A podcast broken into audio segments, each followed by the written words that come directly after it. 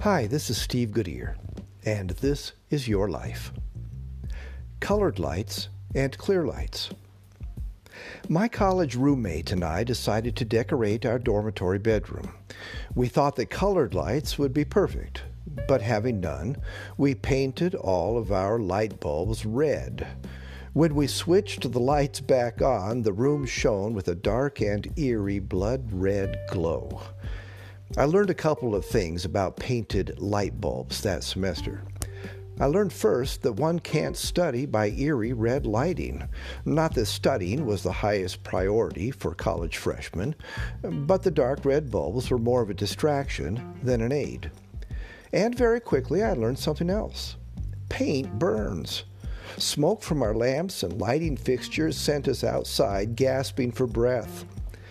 Tinted bulbs may be nice to look at, but they don't cast much light. We string colored lights as decoration. They're designed to call attention to themselves, but never to light a room. We might say, Aren't they pretty? Or we may say, I see flashing colored lights behind my car. But we don't use them to illumine an area. Clear lights, on the other hand, show off all that is nearby. We may aim a directional light at a wall and exclaim, What a lovely painting! Or we might switch on the lights in our home and comment, What a dirty bedroom!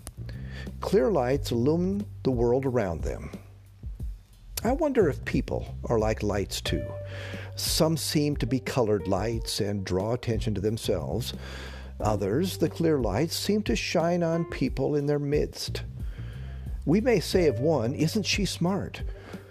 She always astounds me with her brilliance.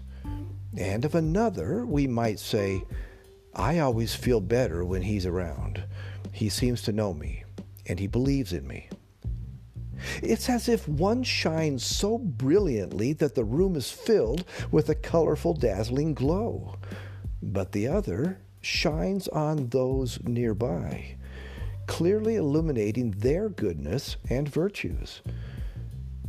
If I'm to be a light in this world, I think I'll lose the paint.